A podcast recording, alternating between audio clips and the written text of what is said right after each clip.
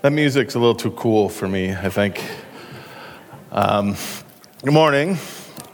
Today in our Resolute series, we're talking about something, about a term actually that gets thrown around a lot in churches, including here at Triumph. And that something or that term is discipleship.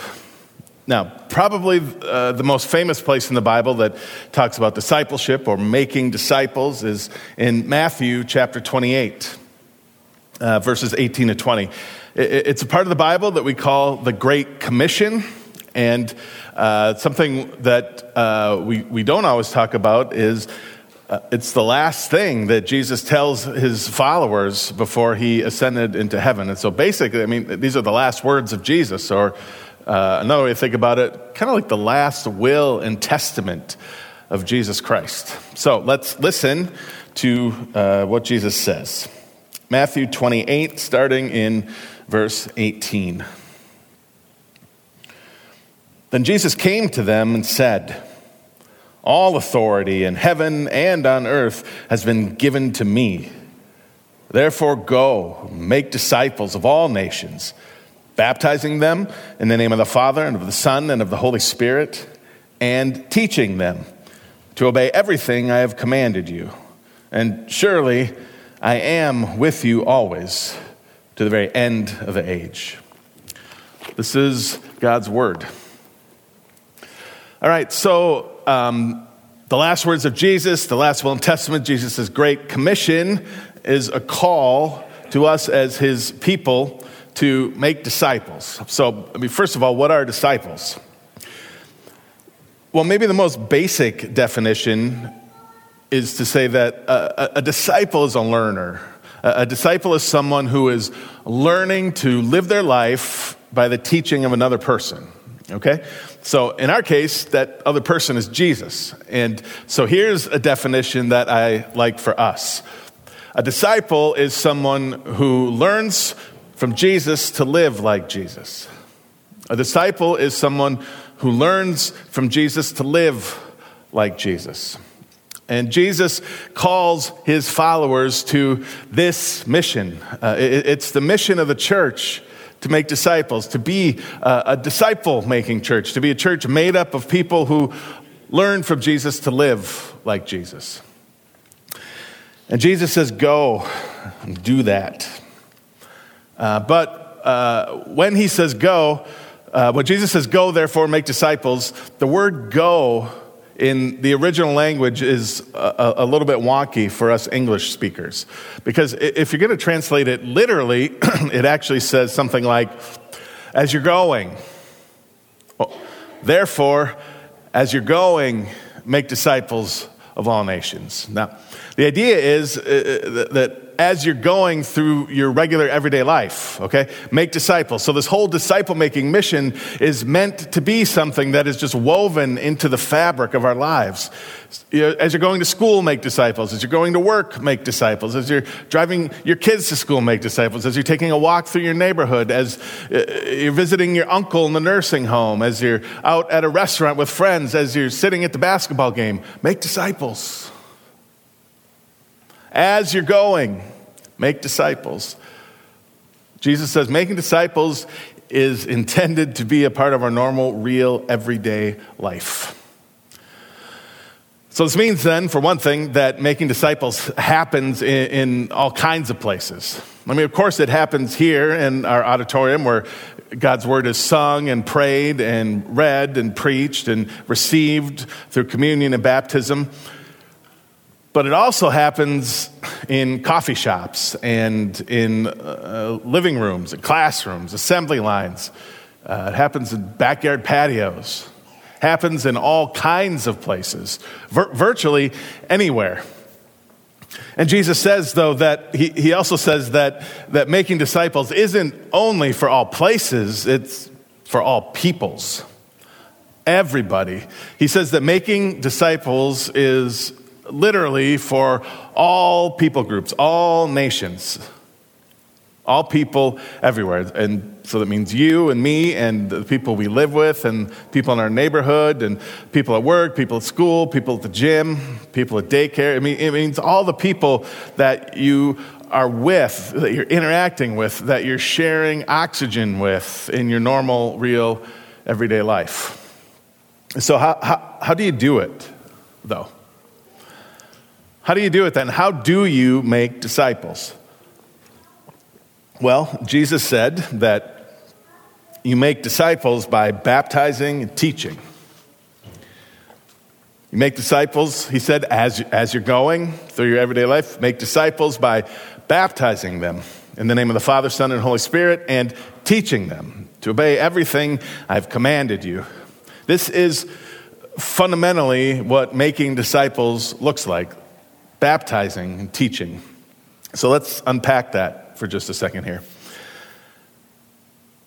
For one thing, making disciples means evangelizing, okay? That's part of the baptism part, okay? It means sharing our lives with people who don't yet believe in Jesus and praying for them and living out our faith in front of them. And then when God gives us the chance, it means sharing the gospel message with them, the message about the life, death, and resurrection of Jesus for forgiveness of sin and eternal life.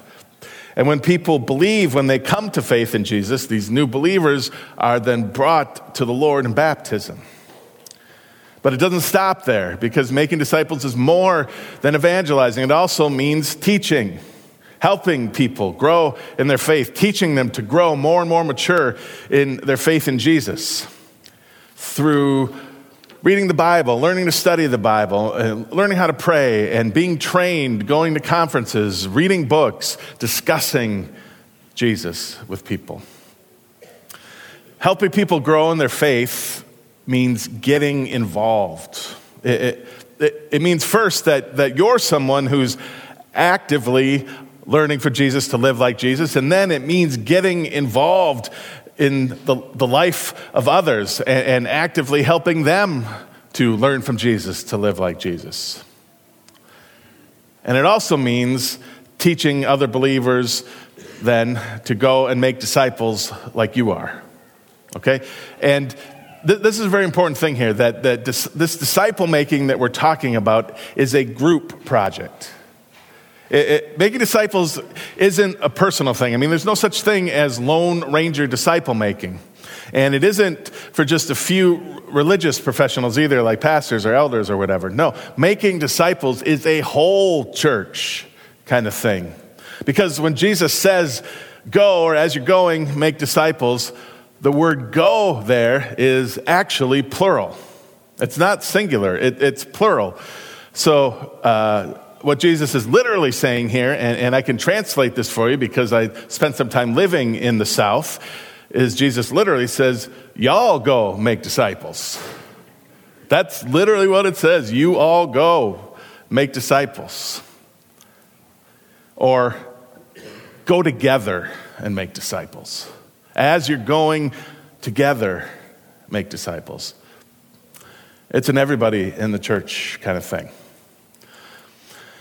So making disciples happens when a community, when a family of believers are in it together, going through their everyday lives together, evangelizing, baptizing, teaching together, helping people to grow in their faith together, helping people learn from Jesus, to live like Jesus together, and then teaching them to make disciples too, together. That's what it means to make disciples. So what does it look like then? I mean, how does all this making disciples actually work in our real everyday lives? I mean, like Jesus said, as we're going through our normal, real, everyday lives, what does it look like? Well, I think that there's the way that most Christians tend to think that this kind of disciple making looks like. And then there's the way, I think, that Jesus says that disciple making looks like. So we're going to try to draw a distinction between these two ideas here. And to do that, I want to give you an illustration, or two illustrations actually. It's more like a hypothetical experiment, okay? So, but before we dive in here, if you don't mind, raise your hand if you know who Billy Graham is. Okay, good. If you don't, I'm pretty sure that your grandparents or your parents do, so you can ask them. Because I think that most people would say that Billy Graham was probably the most effective evangelist of the last generation. Some people would even say since the Apostle Paul. I mean, he literally traveled around the world preaching the gospel to stadiums full of people. Okay, so now for the sake of our little hypothetical experiment here, let's just say then that Billy Graham was able to preach to a stadium of 50,000 people every day, 5 days a week.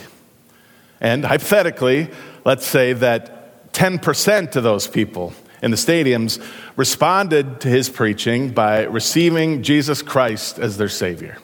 So that would be then 5,000 people a day. You do it over the course of a 5-day week. 25,000 people every week professing a newfound faith in Jesus. I mean, at this incredible pace, in 1 year, Billy Graham will have led 1.25 million people into making a profession of faith in Jesus. And I mean, that's stunning. That's amazing, right? And think about this then, that if you take this over the course of a 50-year ministry, and that would mean that over 62 million people would make a profession of faith in Christ. And I think we'd probably all agree that this would be a pretty amazing ministry. I mean, it really would. And as staggering as these numbers are, here's the thing. As staggering as these numbers are, it still fails to live up to Jesus' mission to make disciples of all nations. Because, for one thing, the world's population is 7.9 billion people and growing. And so, I mean, even reaching 62 million people in 50 years, and who knows what the population would be in 50 years, but even reaching 62 million people, it's percentage-wise, it's just a drop in the bucket. I mean, it's like less than 1%. And another thing, I mean, obviously we know that the world's population is spread out so unevenly throughout the world that it's not even going to be remotely possible to get everybody into a stadium to hear an evangelist. But most importantly, and this is a distinction that we want to pay special attention to here, most importantly, seeing people make a profession of faith in Christ during a crusade is not the same thing as making disciples. That is not the same thing as making disciples. And just to be clear here, I don't want you to get me wrong, I am not in any way ripping on Billy Graham's ministry. I mean, like I said, he might be the most influential evangelist since the Apostle Paul. So I'm definitely not saying anything against Billy Graham. But I do want to use him as an illustration for a particular approach to ministry or discipleship that God has certainly blessed, which definitely contributes to fulfilling Jesus' mission to make disciples, but ultimately comes up short. Truth is that this method, as remarkable and spectacular as it is, won't make disciples of all nations, like Jesus said. All right, that's part one. Here's the second part of our little hypothetical experiment here.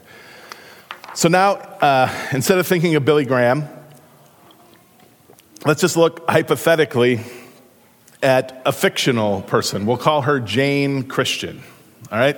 So our fictional Jane Christian lives right here in West Fargo. She's part of our church family here at Triumph. And Jane isn't any kind of named leader in the church. She doesn't have any kind of official position or title. She doesn't lead a Bible study. She doesn't teach Sunday school. But she does have friends who aren't yet Christians. And she does pray for them. And she does spend time with them. Now, most people probably don't notice this, but Jane takes a real interest in people's lives. She's kind and warm and generous and hospitable. She has integrity. Basically, what Jane does is she shares her life with people outside the church. And she lives out a genuine faith in Jesus in front of them. And And then as the love of Jesus sort of bubbles up and overflows from Jane's life, some people notice that. And when they do, those people are usually willing to listen to what Jane has to say. And when people are willing to listen to what Jane has to say, Jane tells them about Jesus. She tells them about what Jesus has done, about who Jesus is, about his life and his death and his resurrection. What she does is she tells them the gospel, the good news about who Jesus is and what he's done for us. And she also tells them how Jesus has changed her life, how he's like her best friend and makes all the difference in her life. And she doesn't stop there, because then she tells them that they can trust in Jesus too. She invites them to trust in Jesus for themselves. And then she prays and prays and prays and prays and prays some more. And you know what? Sometimes those people do believe. Sometimes those people do believe. And then when that happens, when someone does come to a saving faith in Jesus, then Jane spends extra time with them. And she teaches them how to pray and how to read the Bible and how Jesus is the Lord of every part of their life. And Jane brings them to church so that they can worship and hear God's word and take communion and have fellowship with other believers. And you know what? She's standing right here next to them when they're baptized. Jane is making disciples. She is helping people to learn from Jesus, to live like Jesus. And then Jane teaches that person how to do what she's doing, how to make disciples who make disciples who make disciples.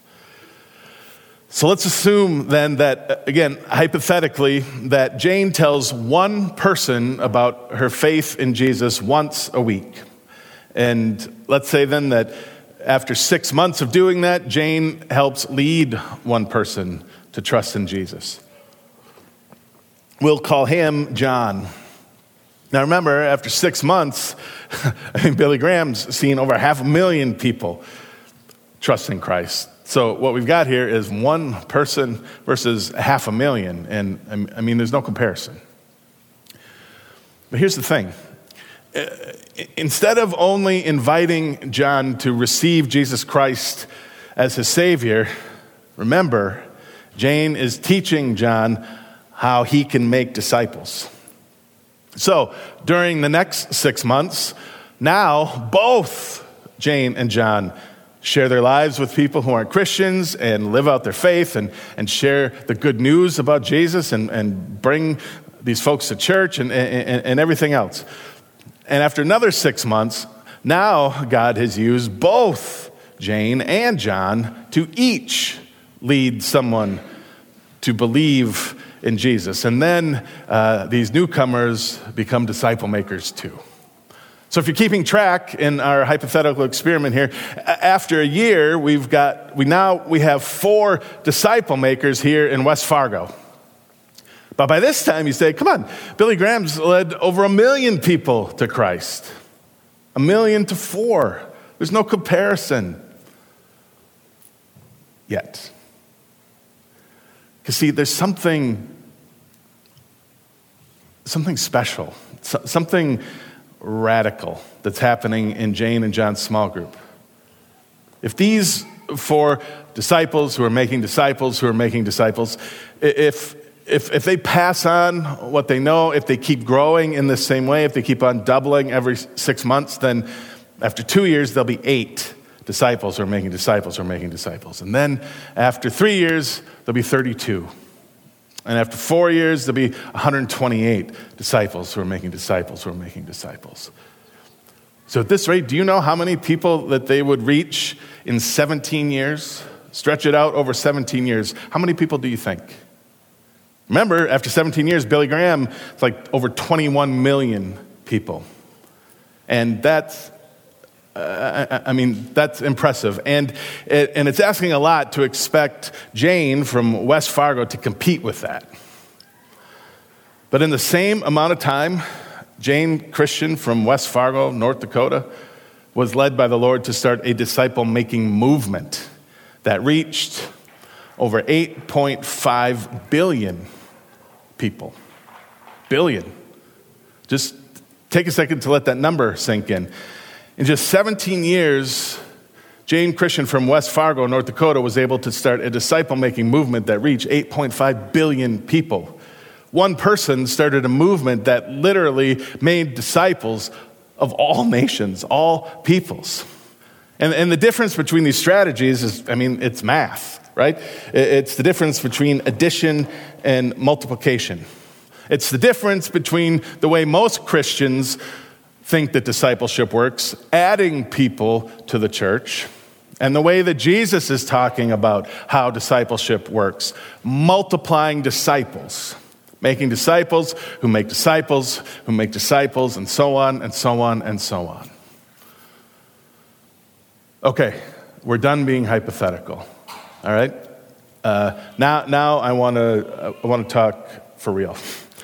And honestly, the first thing I want to say is that I don't want you to get too caught up in these staggering numbers here. I don't want you to get caught up in the billions and millions of people here. Even though it is true, I mean, the numbers are accurate.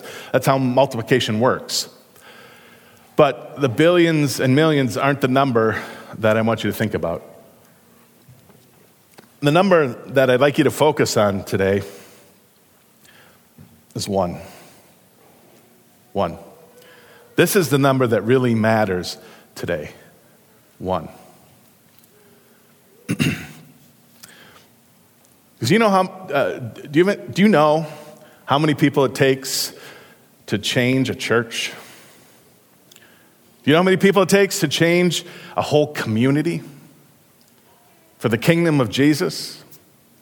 You know how many people it takes to light a spark that ignites something like that? One. It takes one. I mean, look around the room, and if one of you blessed saints sitting here today were making disciples who are making disciples, if one of you were learning from Jesus to live like Jesus, if one of you shared your life with people, especially those who aren't yet believing in Jesus, if one of you genuinely living out your faith in front of your family and your friends for them to see, and if one of you were praying and praying and praying for those people, and if one of you, when you had the chance, shared the good news about the life, death, and resurrection of Jesus with them, and if it was the Lord's will, and if the time was right, if one of you led one of those people to trust in Jesus and be baptized. And then if you started teaching them and helping them to make disciples who are making disciples like you are, then one of you, blessed saints, would ignite a disciple-making movement that would turn this church and this Fargo-Moorhead community upside down. Check that, actually. Turn this church and this Fargo-Moorhead community right side up. And seriously, what if more than one of you did this? What if it was two of you? What if it was three of you? What if it was 45 of you? What if it was 100 of you? I mean, who knows how far a movement like that might spread? And it feels big and scary and exciting and challenging and all sorts of other things. But the best thing of all, the best thing in all of this here is that if any of you did this, you wouldn't be doing it alone. Because Jesus has promised to be with you, even if no one else is. Jesus has promised to be with you every step of the way. Listen again to verse 20 at the end of the commission here. Jesus said, "And surely I am with you always to the very end of the age. In the original language here, Jesus literally says, I myself am with you all the days until the end of time. I myself am with you all the days to the very end of time. As long as this world lasts, Jesus is with you. And here's the really good news. Jesus is with you all the days till the end of time, whether you're making disciples who are making disciples or not. That's the promise here. Jesus is with you, and that is a gift, that Jesus is with you always and forever. And I mean, that's some of the very best news of all. But you know what else? This disciple-making mission is also a gift. It really is. What a gift to sense Jesus' presence alongside you, making you know that he loves you, and you know that his powerful, loving presence is with you. What a gift to be able to say, you know what, even if all hell breaks loose around me, Jesus is with me. So it'll be okay. What a gift to see God at work in and around and through your life in real, tangible ways, bringing people to faith and drawing people closer to him, seeing people become disciples, seeing people making disciples. What a gift to know that on this mission, Jesus is with you. It truly is an amazing gift that God has given us. It is a gift to be invited to follow Jesus into our lost and hurting and dying world to proclaim the gospel. It's a gift. It is. It's a gift for us to get up and get out of our comfort zones, out of the ruts that we're in. It's a gift to make sacrifices, time and energy and money and other things, as we're going about our real everyday lives. It's a gift. It's a gift to learn from Jesus, to live like Jesus. And it is a gift to be a disciple who is making disciples. Amen. Let's pray together.